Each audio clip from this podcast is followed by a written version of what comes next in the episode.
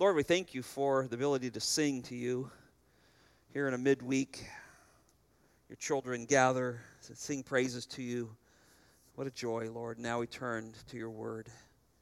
Thank you for the joy of having that, Lord, having that constant stay in our life, always able to turn to something in this world that we have now, something that's perfect and flawless. At any moment, we can turn to the Word of God. We can quote it. We can certainly hide it in our hearts so that we don't sin against you. What a great joy we have in believing and understanding that we have the inspired Word of God in our hands. Thank you, Lord, for that. Now, Lord, we ask that you bless our time in the Word in Jesus' name. Amen. Chapter 32 of Numbers is our text we are in as we continue our trek through the Pentateuch. Getting close to finishing the book of Numbers, and then we will come to what I call the great sermons of Moses uh, in Deuteronomy, and we'll work our way through that throughout the winter months, um, learning and growing as Moses gives his last inspired thoughts before he dies. Uh, Deuteronomy is an amazing book, amazing sermons, great life lessons throughout it. Uh, we'll learn that as well. But now we're in Numbers, we're trying to finish this book out. We're in chapter 32, and here we find um, what we'll see as the book unfolds. There are not just two, but there's a two and a half tribes um, Gad, Reuben, and the half tribe of Manasseh. Uh, these guys are coming and they're requesting a piece of land on this side of the Jordan, not a piece that's inside of Canaan, but a piece that's outside of the promised land. And it's uh, uh, truly, you, you, start to appreciate the significance of this chapter the more you study it. Um, we, will we'll take a look at the size of the piece of land here, and, and, you'll realize what is going on here as we go through it. It isn't all what first seem, we seem to see. First, we see, hey, these people found some good land. Maybe we'll just stay here. We'll be involved in this, or we'll go help you fight. And, but there's so much more to that. Remember, there's a human heart that is always desperately wicked, and, and this nation has proved that. So we'll, we'll look at those things as well. Um, I do want to show you just right off the bat. I think I, I, I, I might have said I was going to do this later. Can you get to that map, Shelby, um, and put it up? Um, I just want to give you a little bit, of, so you get a lay of the land, literally, uh, where where they're at. Um, uh, so they would have come down from here, wandered around back and forth down here, way down here uh, during the 40 years, made their way back up through here, and they would have come back around somewhere in this area and this is where this is all taking place. They're staging over here and going to go into Jericho. You'll see that's not too far from Jerusalem later on. Um, but this is where they're staged. And this piece of land is what this chapter is about. This massive piece of land is what this is talking about here. There's some very interesting places in here. Um, to start with, you'll notice that the word Bashan here. Remember the bulls of Bashan? Psalms chapter 22, Jesus, a great, what's a, what we call a messianic psalm, speaks about the bulls of Bashan are surrounded us. It tells you it's extremely fertile ground up here.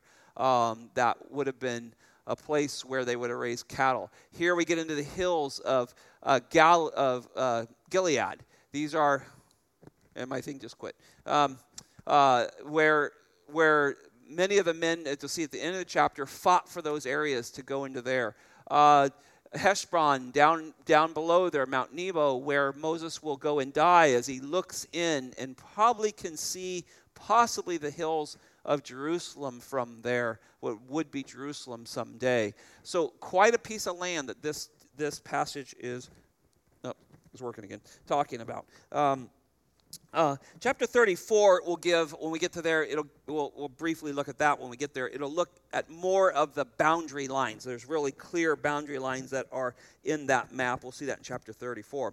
However, what we see in chapter 32 in this request for this land is quite unsettling, particularly to Moses. This, these tribes, these, these two and a half tribes, are requesting land outside of the promised land. And not only is that a really a breach to the covenant that God made with Moses, right? This is the land. He had him walk through this land all on the west side of the Jordan there. But Moses, you're going to see that Moses believes, at least at first, that this is a disturbing indifference to the divine word of God to go into the land and take it. And so there's problems as this starts to unfold here.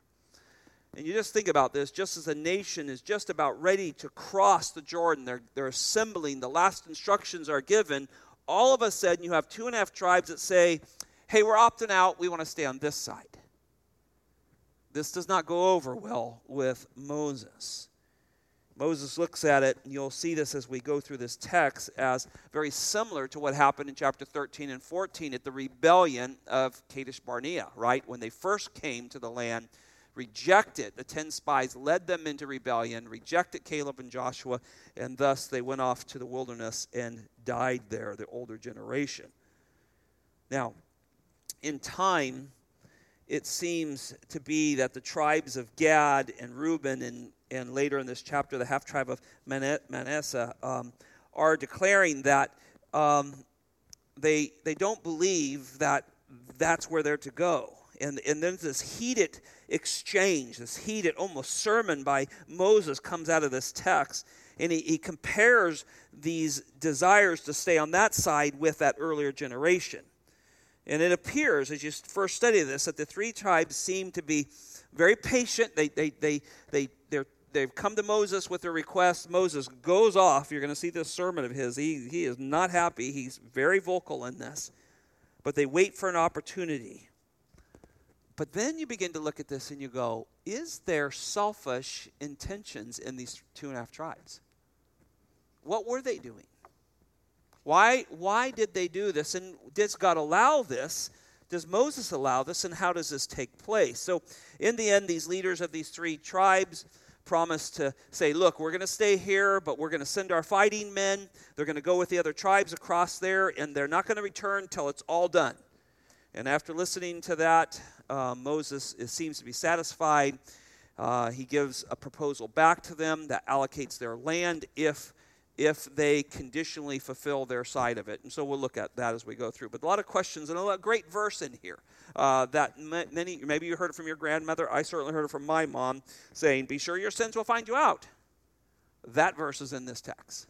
And we want to understand how it was used in the context it was laid in. So let's look at four thoughts um, tonight uh, in this text. One, the request of land outside of the promise and the sensitivity to sin. So, this request by these tribes, Reuben, Gad, and later the half tribe of Manasseh, to settle on the east side of the Jordan, is repeated many times in the Bible.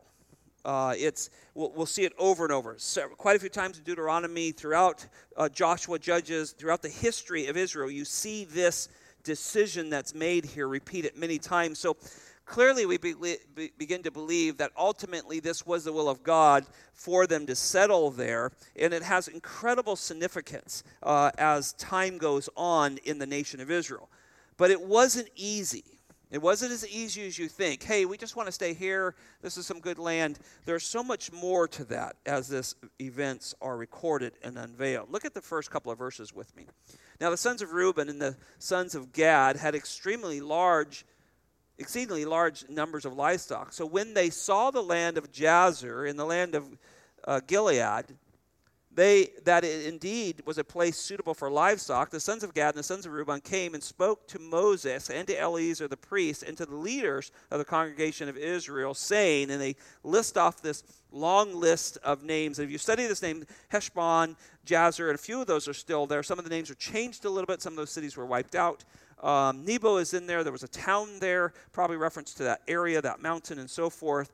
This is the land that they're after. Now, in these first three verses, we see the leaders of these tribes presenting a request. This is a request to Moses.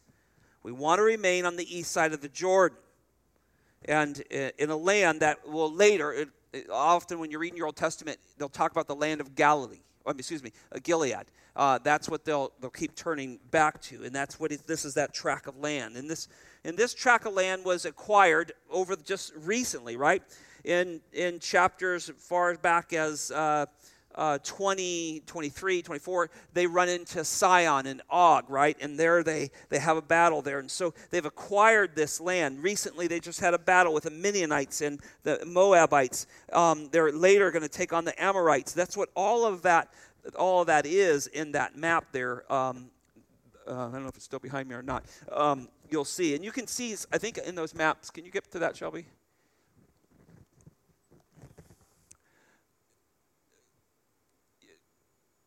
you can see where Ammon is here. Um, this this this would have been Moab and uh, my clicker quits working. Um, Moab and the Midianites would have been settled all the way down along that area. These were all battles they had previous, and they've gained this land already in a sense that they beat these different nations. So these three tribes are intending to make this their permanent dwelling on that east side of the Jordan and not cross with the rest of the tribe. You'll notice that the basis of the request is found in verse 1. It's good land for livestock. They saw it. They looked at this land and they saw it a lush pasture land. They realized that this was a great place for them. They were known, and you'll see this as time goes on. These tribes were known for the raising of bulls and livestock this was their deal. This is what they liked. And so they saw this land and it was ideal and it was suited for their families. And so they were attracted to it. If it would have been the Menezes working their way through there, we would have looked at this land and said, hey, yeah, that looks good, right? We were cattle people and, and we like that kind of stuff. So uh, we, I, I get that part of it. Now, notice in verse 2 and 3 that we see the leaders of Israel um, of the tribes there, as well as Moses and Eleazar. These are the men that approach. So they come, they come up to the men that are the leaders of the nation, and, and then they give the names of the places, and they're outlining what they want. Later, again, later in chapter 34, we'll see the exact uh, that map uh, laid out in the scriptures. Now, verses 4 and 5, notice there's a clear description of the land from, from the formal request. Verse 4 In the land which the Lord conquered before the congregation of Israel is a land for livestock, and your servants have livestock. Good for livestock. We have livestock. We want it. Verse 5 They said, If we have found favor in your sight, so they're appealing, there's an appeal made to the leaders here. Let this land be given to your servants as a possession, and do not take us across to the Jordan. Now, again, we've looked at that map, and you can just, you might have a better one in your Bible. That one I found online. Gave it to Troy today to, to put up there. But this was a huge tract of land. I mean, when you look at it in comparison to the rest of the nation Israel, it's at least a third the size, if not more, of that entire uh, land that they will get.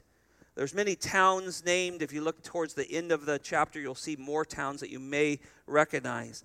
But some of these areas belong to the Amorites. Now, they ran into them in chapter 21. The Lord struck them down, so they gained that. Israel comes in contact with Sihon and Og, whom they had no intention of conquering. You remember that hey, we're just going to stay on the king's highway. We're going to stay here. Let us pass through. We won't drink any water. We won't. Our cattle won't eat. Nothing will happen. We're just going to go through. And the kings there said no and brought war out to them. So God whooped them, gave them the land of that. So this land is actually now under the control of the Israelites. But the promised land is where they're meant to be. Now, verses 6 through 15, we come to the response of Moses. Everything seems good up to now, right? hey, this looks good. Here's the kind of people are. We have this anyway. There's some cities that are there that we want to rebuild, make fortified, and put our children in, and all those things. This looks good. Can we have it? And now Moses talks. Verse 6. Moses said to the sons of Gad and to the sons of Reuben, Shall your brothers go to war while you yourself sit here? He says here because they're actually in that spot. You're, you're going to stay here. Verse 7. Now, why are you discouraging the sons of Israel from crossing over into the land which the Lord has given to them? This is what your fathers did when I sent them to Kadesh Barnea and to see the land. For when they went up to the valley of Eshcol and saw the land, they discouraged the sons of Israel so that they did not go into the land which the Lord had given them. So the Lord's anger burned in that day, and he, and he swore, saying, None of the men who came out from Egypt from 20 years older and upward shall see the land which I swore to Abraham, Isaac, and Jacob, for they did not follow me fully, except Caleb, the son of Jephunneh, and the Kenizzite, and Joshua, the son of Nun For they have followed the Lord fully. Notice the word fully, did not follow him fully, and then fully. There's a big difference between obedience and partial obedience, right? Verse 13. So the Lord's anger burned against Israel, and he made them wander in the wilderness for 40 years until the entire generation of those who had done evil in the sight of the Lord was destroyed. Great language there, right? In the sight of the Lord. It was evil what they did. Lack of faith, lack of trust of God is evil. You see that in the text? It's extremely clear. That's how God looks at lack of faith, lack of trust in Him. He sees this as evil. Verse 14 Now behold, you have risen up in your father's place, a brood of sinful men, to add still more to the burning anger of the Lord against Israel. For if you turn away from following him, he will once more abandon them in the wilderness. Now, listen to this, and you will destroy all these people. Now that's quite a reaction, isn't it? Hey, I got some cows, there's some grass, we want to stay here. Moses goes off, doesn't he? I mean, this is this is some intensity here, and you can see Moses react angrily to this suggestion. It even says that there in verse six. On Moses, Moses uh, was was quite upset with this. You can see the anger that comes out of him. Why should your brothers go without you. Now, he immediately compares it to the sinfulness at Kadesh Barnea in Numbers chapter 13 and 14, isn't it? When you first read that, you go, mm, that's kind of a jump, isn't it, Moses? But when, when Moses, and coming from this, and we're going to get into this as we get a little farther on there, if this is a heart issue of lack of trust in God, it's evil. And Moses is all over this. He smelled this out before. And that's why this reaction comes. And it was back in Numbers 13 and 14 when the children of Israel, unwilling to possess the land, they were brought to it. God says, Go and take it. They were unwilling to take what God was giving it to them. So Moses is comparing that. Now, notice that Moses immediately seems to condemn the proposal. And Moses' severe rejection of these tribes' requests is completely understood when you think about in comparison to that. If, in fact, that's what's happening, if they're going to act like their forefathers before them, this is going to be evil, and Moses saying it ain't happening. We're not doing that again. Now, think about Moses. Um, doubtlessly, he himself experienced great pain and anguish. He had led this people from Egypt through Red Seas, through you know, hunger and all the things they went through, all the complaining, the murmuring, but all that got them all the way to the border and they reject God. And he doesn't go in. None of them go in. Now it's another loop back through the desert for 40 years. And, and in Moses' mind is, I'm not doing that again. I know I ain't going in, but I ain't going back to that desert. And so there is probably a personal aspect to this. He, he anguished of leading that nation and watching them reject God's promises, watching them and deny this inheritance that was right there for them. I think you and I can probably get our minds around this a little bit if we have loved ones who reject the gospel. I mean, you know, some people go, well, they just didn't believe in Jesus. Not, not a true believer. A true believer is um, gripped by the sorrow that comes with that. Do you understand, son, daughter, friend, what that means? To us, we understand the truth. We know that's a complete rejection of the only hope for eternal life. Con- condemnation and judgment for eternity awaits the severity of that. And so, put that into context here. They are coming into what what he has said this is my covenant land that I'm giving to you. This is a land flowing with milk and honey. This is a heaven like situation. It is a precursor to heaven, and you're going to reject me. And so you can see why the hairs on the back of Moses' neck were standing. Those same feelings must have flooded into this man of God after 40 years wandering. And he believed that if they backslide this time, it could be full destruction of them. Notice in verse 15 at the end, he says, And you will destroy all of these people, not just the 20 and above. Moses realizes if you, this is what he believes, and, it's inspired, right? This is, and, and just think about this. Why is this event in here? Out of all the events that happened, why is this one recorded? There must be some major spiritual significance to this passage. And he says, Moses, what Moses is saying, if you reject him this time, everyone's dying. It won't be just the elderly. Moses' reaction to the potential sinful rejection of God is worth noting here. I, I think there's a there's a sensitivity, think about this. There's a sensitivity to national sin and personal sin here. Moses is extremely sensitive to the nation rejecting God and individuals rejecting God. Anyway, it begs the question is how sensitive are we, you and I, and our church, to sin against God? I, I think that's what happens to churches in this. Well, it's probably happened through the centuries, right? But we see ourselves being desensitized to sin, which God hates. See, that's that danger. That's why we, we have to be discipled. We have to keep growing. We have to keep knowing God. We have to keep trying to grasp His holiness and understand Him because what happens when we don't, we become insensitive to Him. Can you imagine how insensitive it is to God to say, Oh, marriage isn't what you say it is, God. We reject you on your view of marriage. I mean, it's absolutely, completely, sinfully insensitive to an almighty holy God, isn't it? So now, now you're trying to see, I think, why Moses is wound up here. Because when you read this cursory read through it, you go, okay, Moses, maybe you're just overacting a touch here. Oh no. He's seen this game before. And he watched those people drop dead day after day after day. And so he takes this very sensitive. I think sometimes Christians can go maybe swing the pendulum a little bit, right? I've told people you ain't Moses. Get that rod out of your hand when your teenager's going out to, on Friday night.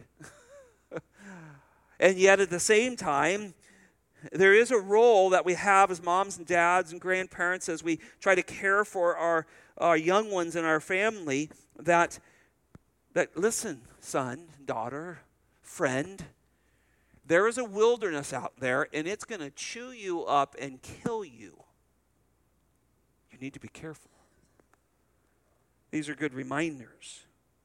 And most likely, if you react to your family in such severity of the response, it'll be a fruitless relationship. But at the same time, it's teaching, beginning when they're young, continuing teach as they grow, continuing to learn the holiness of God. And I keep coming back to that because it's in the holiness of God that we understand his wrath and justice, don't we? And he is a loving God, equally loving as he is just and holy. And all of that makes up who our God is. But when we come against his holiness, you go, I know why he hates my sin. And so there's a seriousness to that.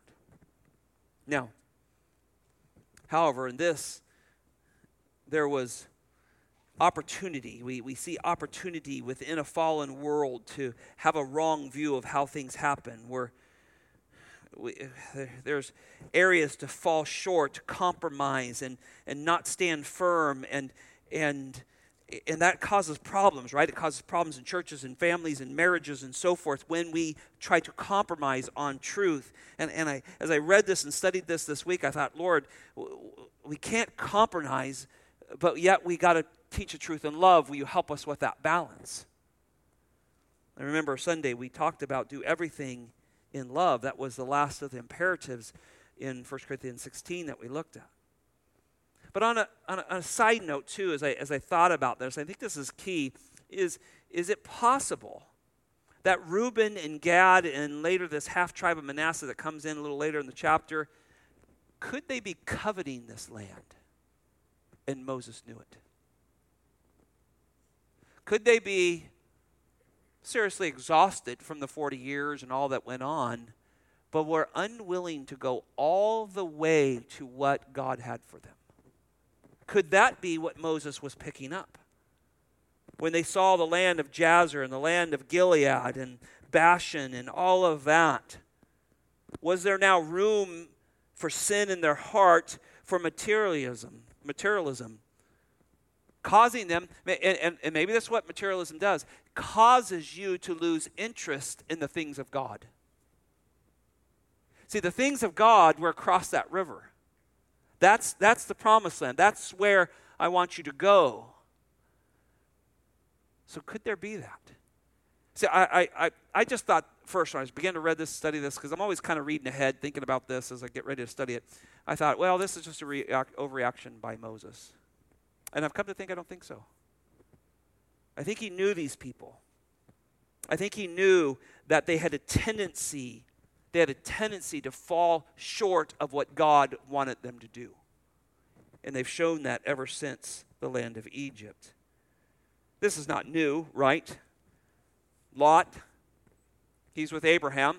Abraham graciously says, Hey, which part of the land do you want to go in? Our cattle are getting too big. We have too much livestock. You know, we need to separate. Um, which way do you want to go? Lot goes, Oh, yeah. Jordan's way better. I'm taking that. And what had happened there? That turned out really great. You got a wife who's a salt lick and two daughters that create incest with you. I mean, that goes really well, right? See, that's where, see, man has this propensity to try to embetter himself without studying what God would want him to do. And we see that in Lot. In Genesis 49, Jacob, as he's handing out really the prophecies of the sons, he gets to Reuben and he says, You will be uncontrollable as water and have no preeminence. So you're, you're unstable and not excelling. That he, that's what he spoke about the tribe of Reuben. He spoke to his son, but he's the seed of uh, the rest of that tribe that's going to come. He speaks of them. Remember, they're only 70 strong at this point as they come into the land of Egypt. And so here's these guys who are unstable like water, uncontrollable like water, and saying, hey, uh, we just want to stay over here. See, Moses knows this. And he knows the potential for error. See, this makes the challenge from Moses all the more stronger in 15. If you blow this, you all die. it's strong. See, the truth of the situation makes its way all the way even to Jesus' day. He says in Mark chapter 8, verse 37, 36, says, For what, it, what does it profit a man if he gains a whole world but forfeits his soul? Right? That, that's what happens. Build bigger barns, build, build bigger investments, get more here. Tonight, your soul is required of you. Who gets your stuff?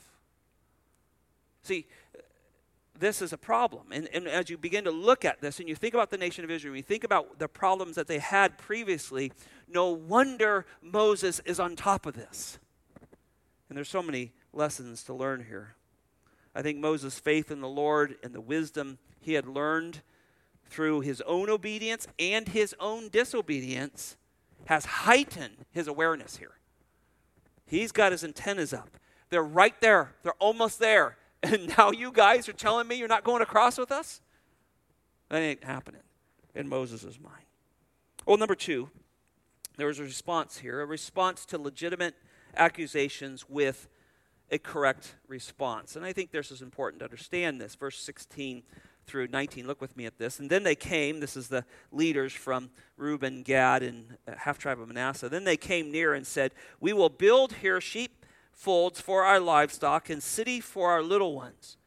But we ourselves will be armed, ready to go before the sons of Israel until we have brought them into their place while our little ones live in fortified cities because of the inhabitants of the land.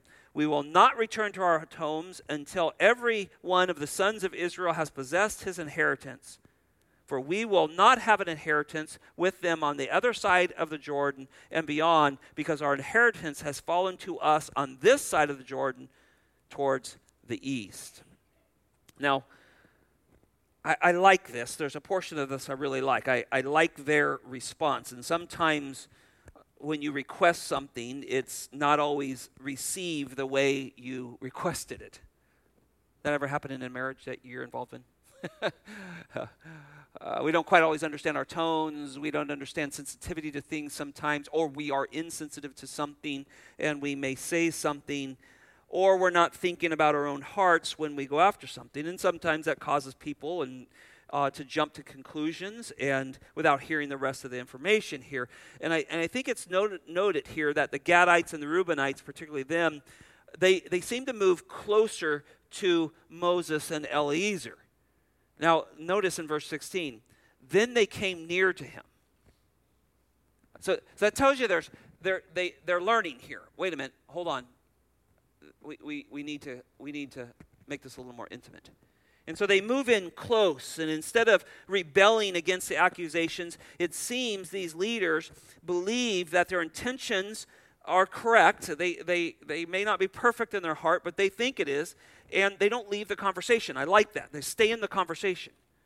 And they make sure that Moses understands that they have no intention of neglecting their responsibilities to the rest of the tribes.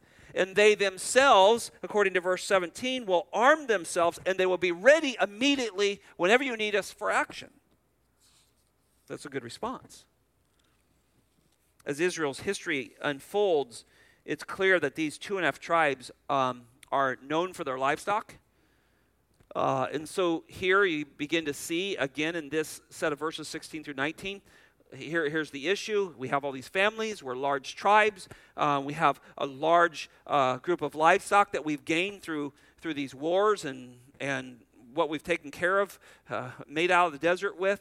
Um, uh, but, but we want to make, their, make sure they're secure, but we will go to battle.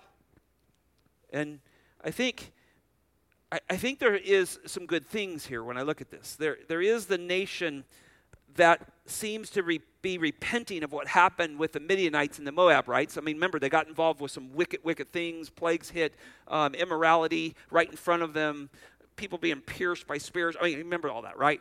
And, and there's, they, they seem to be sensitive and they seem to be moving forward. And, and for the most part, I think there's some godly character here seen as well in this generation. In fact, when you study it, one of the things I'm, i like going from here forward uh, is because from about here forward, we see, for the most part, a nation who obeys God all the way through the death of Joshua and the elders.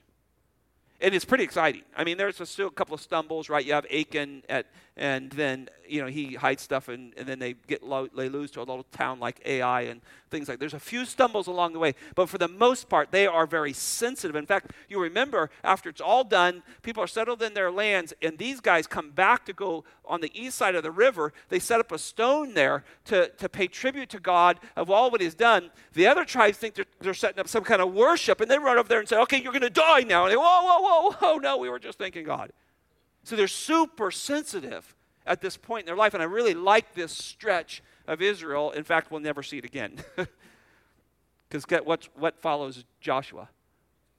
Yeah, there we go. Next generation. So it is kind of a fascinating area. Now, archaeological studies have been in this area and they haven't ever really identified large cities. And he talks about fortified cities in here. And, and, and i read several people on this and, and there was two main thoughts that came out of there. One they never found them because they never found the correct sites.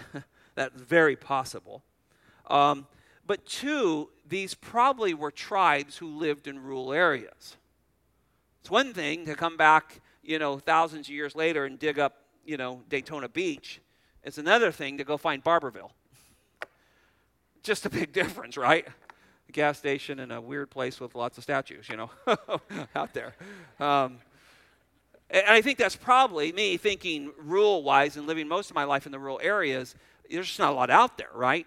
We were an hour to uh, uh, any kind of a grocery store, just pure, an hour, one hour drive to go get milk. I mean, so there's just not a lot out there. So I think that's probably one of the reasons. So he talks about fortified cities, and so I think anything was fortified after you lived in a tent for 40 years. So, um, and remember, they had just beat these nations and burned their cities, the Bible said. So they, they probably reformed some of the rock buildings and made some kind of security for their wives and children, because remember, they're leaving them there and they're going to go to war. But there's some interesting words here. Notice here um, the word ready to go. We're, we are ready to go in verse 17.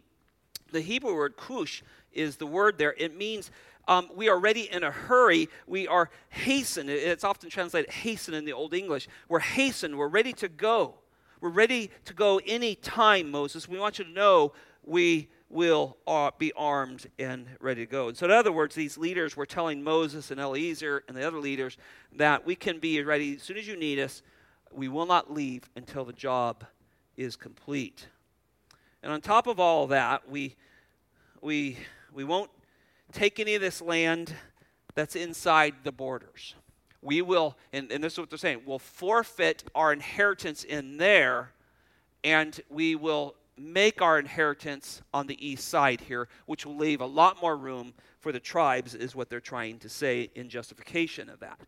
Now, you remember that um, Gad and Reuben were two of the tribes that were often up front. If remember when we had, uh, I, I, put up a, a, screen one time, a, a slide, and it showed how they're stationed and how they moved. Reuben and Gad are out front. So that tells you when they say, look, we're going to war, they're going to go out front. We're going to be there. And you'll see as we go through Joshua, you'll see these guys are often out front, right in the brunt of the attacks, often. So they were committed to that. Now, number three sin will expose when your word is not kept. Sin will be exposed when your word is not kept. Let me just read the first couple of them. This gets long in here, and, and, you can read some of this on your own. But let's look at verse 20 and a few verses after it. So Moses said to them, If you will do this, if you will arm yourself before the Lord for war, and all of you armed men cross over the Jordan before the Lord until he has driven his enemies out from before him, and the land is subdued before the Lord, then afterwards you shall return and be free of obligation towards the Lord and towards Israel, and this land will be yours for the possession before the Lord.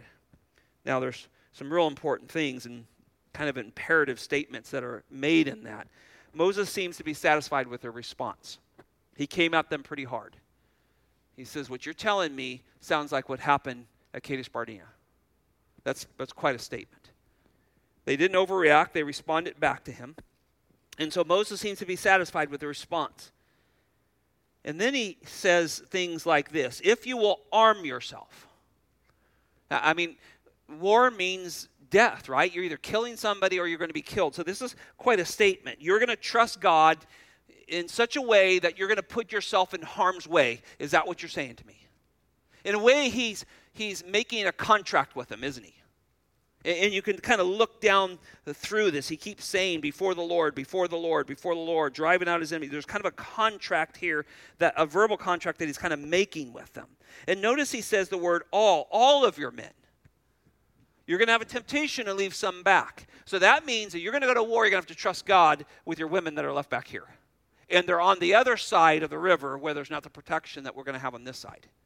Because we're going through and we're going to stomp cities along the way and we're going to be able to protect our people.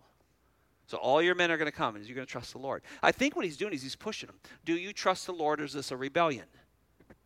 Notice he also says before the Lord, I think four times in there. You can count it four times, I think.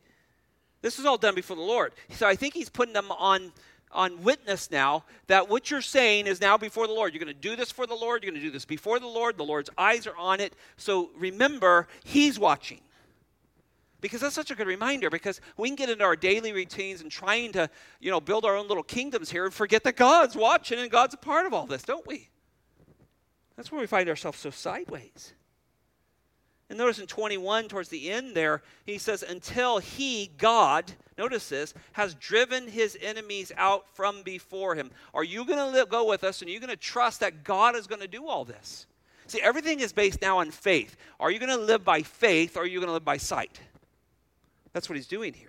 And he's trying to make sure that this tribes, these two and a half tribes, are men of faith. The land must be subdued. Notice that. Must be won. And then after, and this is that contractual uh, idea here, almost a contract with him. When your obligation, notice those terms, are fulfilled to the Lord first and then to your brethren, to your fellow tribesmen here, you're going to accomplish that first. And I think what Moses is saying, in other words, if, if it's all done that way, then the land is yours. Do you agree? He's put them on contract, isn't he? Because he does not want to repeat what happened in chapter 13 and 14. Now, notice verse 23. Here's a verse you all know, you've heard many times. But if you will not do so, You've heard the contraction, the contractual part here in 20 with 22, but now here is if you fail, if you break it. Behold, you have sinned against the Lord, not against me, but you've sinned against the Lord, who's watching over, who's before you, that sees all these things, and be sure your sins will find you out. Just like it did to your daddies who rejected him in the in Kadesh Barnea. Now, that, I think that's a quite a fascinating statement. Now, you and I have all heard this verse quoted by your mom, your grandmother, your Sunday school teacher. Uh, I remember this walking out the door on Friday nights. Uh, Son, you know, your sins will find you out. Like, thanks, mom. you know? that really set a great tone for the date, you know, because you're maybe thinking something different. But there is a context here, right?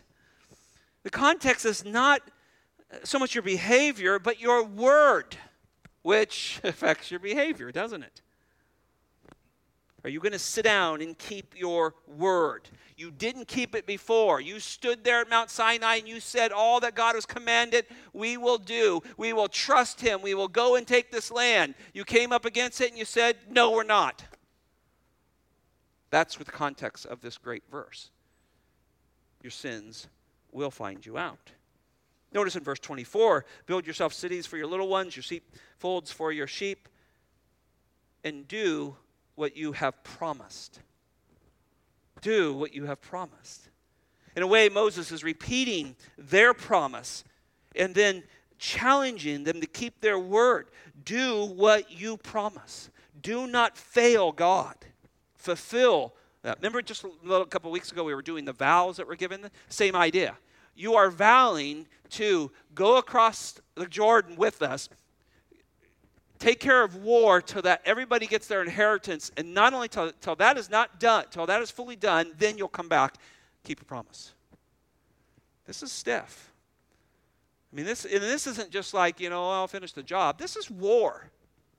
This is people who hate you and want to kill you because they know you just wiped out their neighbors, men, women, and children, and everything else, and burned their city to the ground there's a lot of people not happy with you.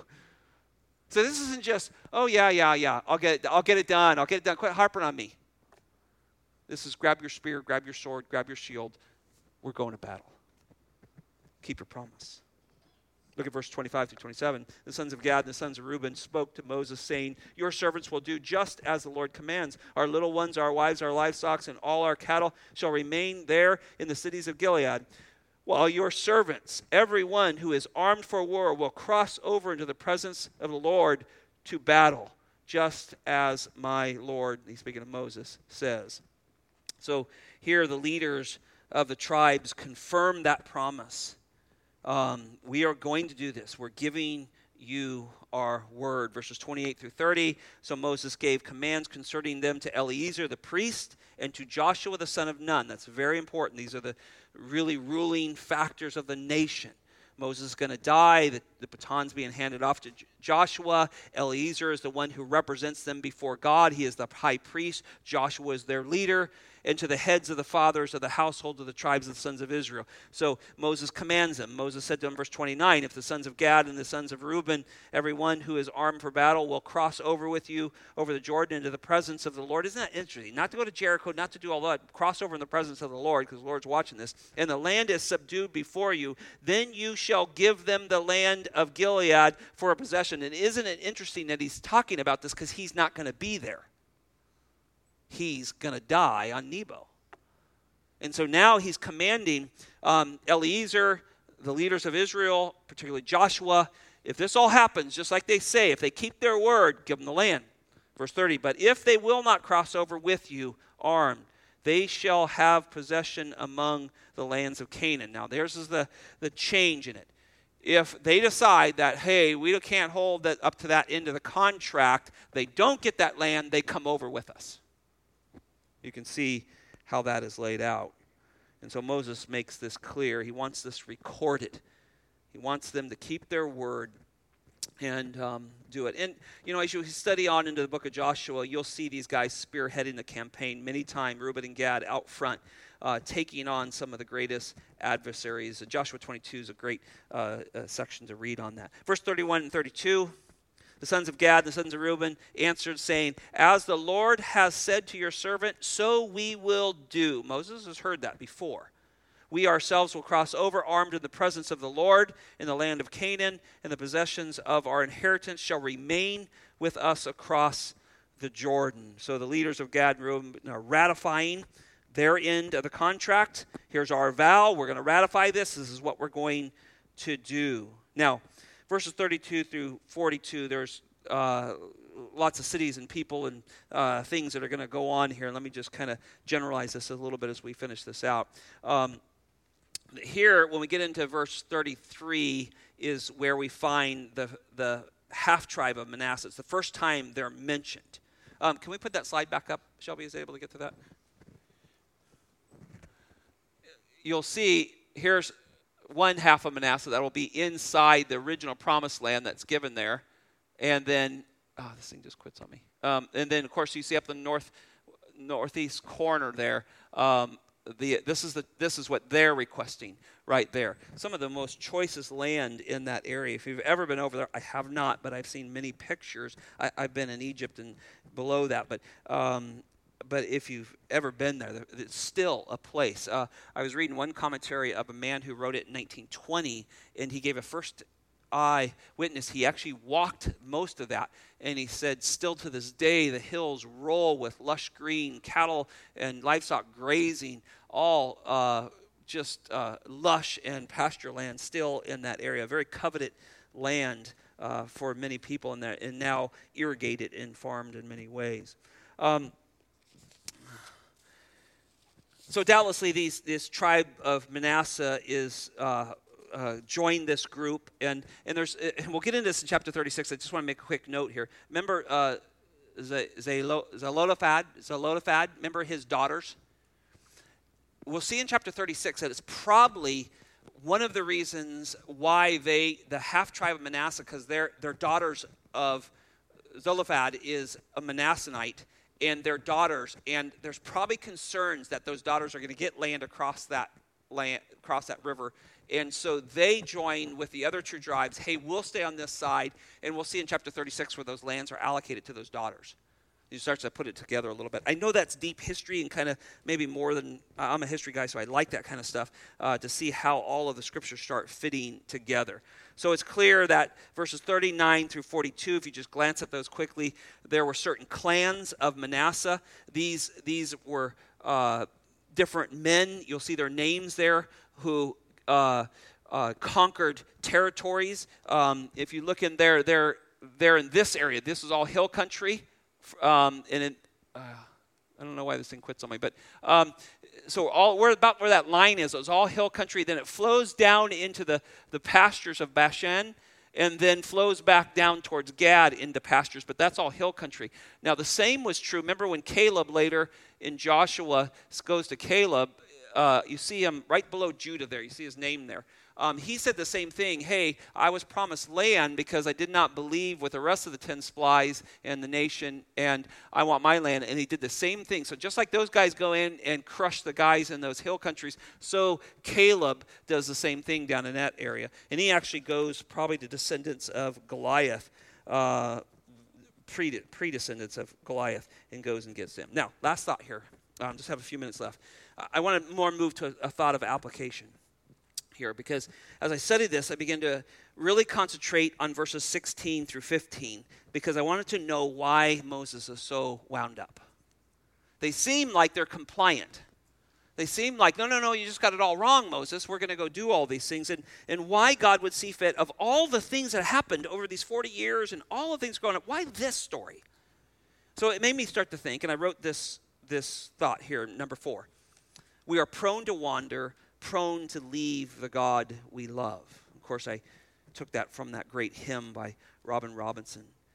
Now, I believe it's a valid challenge by Moses after studying this that he knew the tendencies of this nation. And, and it wasn't the first time that they've proved that they were less than capable of keeping their promises, right? They have done this on many occasions. And in fact, the Bible says these 10 times God said, You've rebelled against me. So this is who they are. So that's, that's one of the reasons Moses is so sharp with them in 6 through 15.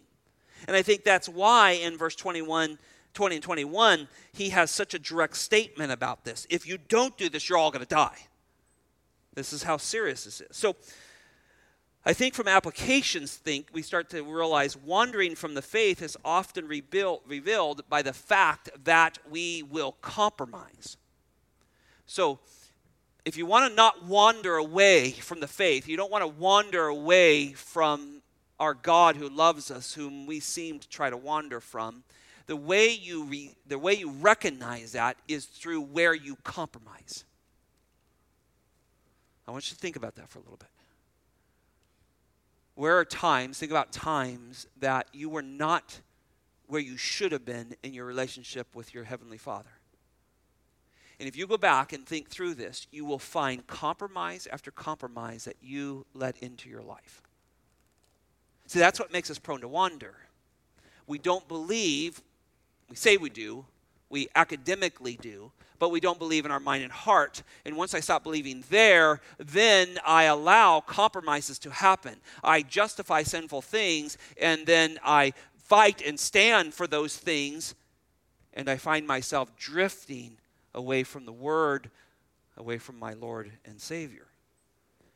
And this is, I think, what Moses was concerned about. The book of Numbers itself just shows a very a nation that's very determined to go their way. They're very determined to do things their way. They have to be bit by snakes, die with meat in their teeth. Uh, they're determined to leave the God they say they love. And I think Moses would agree with us if he was here. He said this is innate to, to man. We, we know that what our God requires of us, and yet we struggle with it. I want you to think about that map again, and you could put that back up, Shelby, if you like. One of the things that's in that upper division up there is the town of Ashtaroth. Guess what was there? Baal the worship of Ashtaroth, the worship of high places, fornication and immorality that all came with that. That's, that's, that was the hub of that. Remember that, that um, uh, the king of Moab takes Balaam, right? And he brings him to there, and they're standing by an idol of Baal as they look down at this nation. This was in this place. And so they had such a difficult time with these things. The psalmist rehearsing the history of Israel, chapter uh, 106 is such a great chapter. If you want to just go back and remind yourself a quick read of the nation of Israel, it's an amazing accurate portrayal of them. I'll drop into it in verse 34. They did not destroy the peoples. That's one of the problems we'll see. They didn't take out everybody like they were supposed to, as the Lord commanded them. But they mingled with the nations and learned their practices. Remember, we talked about compromise? We are in this world, but we are not. Oh, brothers and sisters, there's a soul, there's a war going on for your soul. We got a job to do here on this earth. That's to be light in a dark world. But we're not of it. And this is what happened. They mingled with the nations.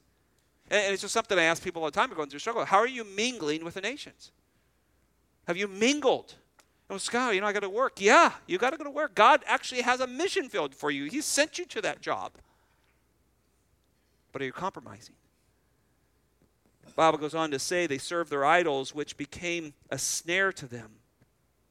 I know there's nobody in this room who would bow down for some stone, but you might bow down to finances. You might bow down to immorality. You might bow down to your pride. Verse 37 says, They even sacrificed their own sons and their daughters to demons. You go, Oh, we would never do that. Really? Did you compromise the role of husbands and wives and dads and mothers? I mean, think about that. This is how we get here. So it's so easy to look at Israel and just go, those guys, man, God did everything for them, and look at them. Boy, flip that Bible around. right? It's a mirror. And we begin to look at it. They shed innocent blood, blood of their sons and daughters, whom they sacrificed to the idols of Canaan. And the land was polluted with the blood. Thus they became unclean in their practices and played the harlot in their deeds. See, I think Moses knows this. And he warns them. And even in Deuteronomy, we'll see, I counted at least six times in Deuteronomy that he warns them exactly of this stuff. If you give into this, if you compromise, God will deliver you over to judgment. He warns them of it in his last days. Now, how does this happen? How, how do we get here? How do we wander away from the Lord?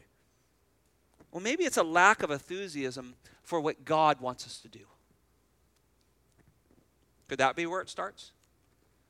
I'm just not enthused with what you have for me, God. I'm not enthused about the spouse you chose for me. I'm not enthused about this job you gave me. I'm certainly not enthused about my financial state. See, I think that's where it happens.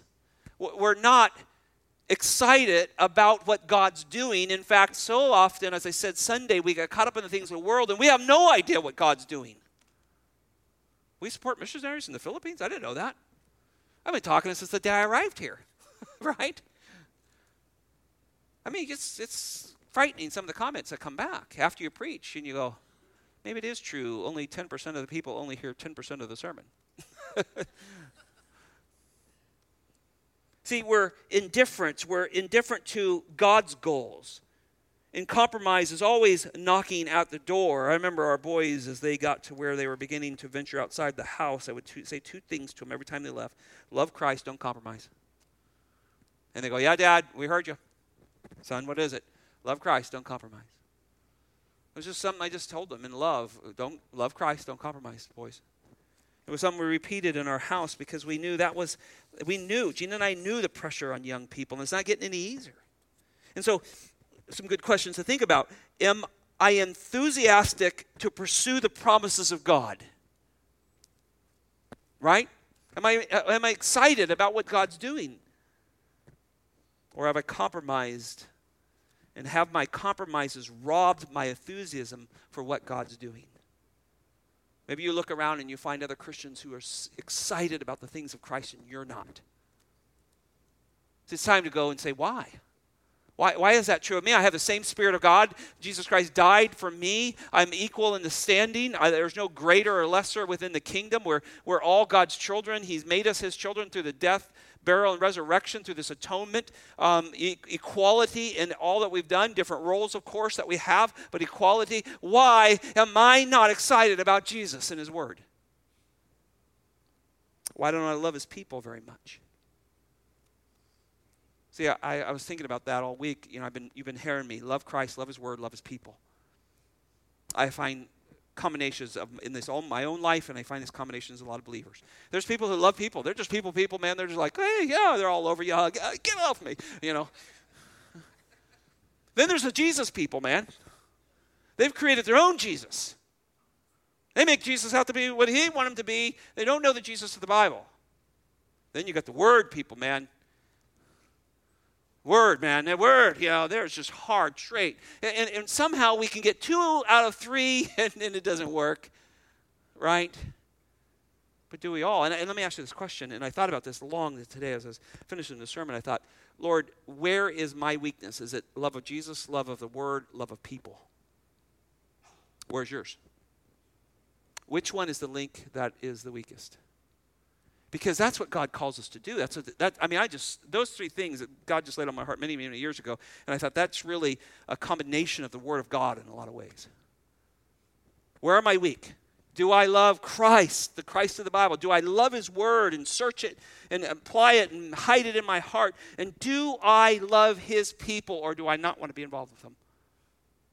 See, these are good questions. And I think when we don't get there, then compromise starts to come in, and we lose our zeal for the things of God. The worldly philosophies start to enter in. We get caught up in world events. They capture us more than the Word of God.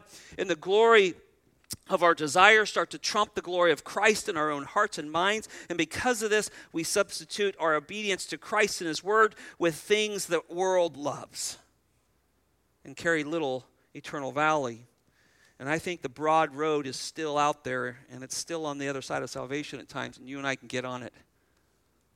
And it's deadly. I don't know if you've ever driven into Las Vegas. We lived in the West for most of our lives, and the closer you get to Las Vegas, the signs just get bigger and brighter. Like, man, we're driving into hell, and it looks great.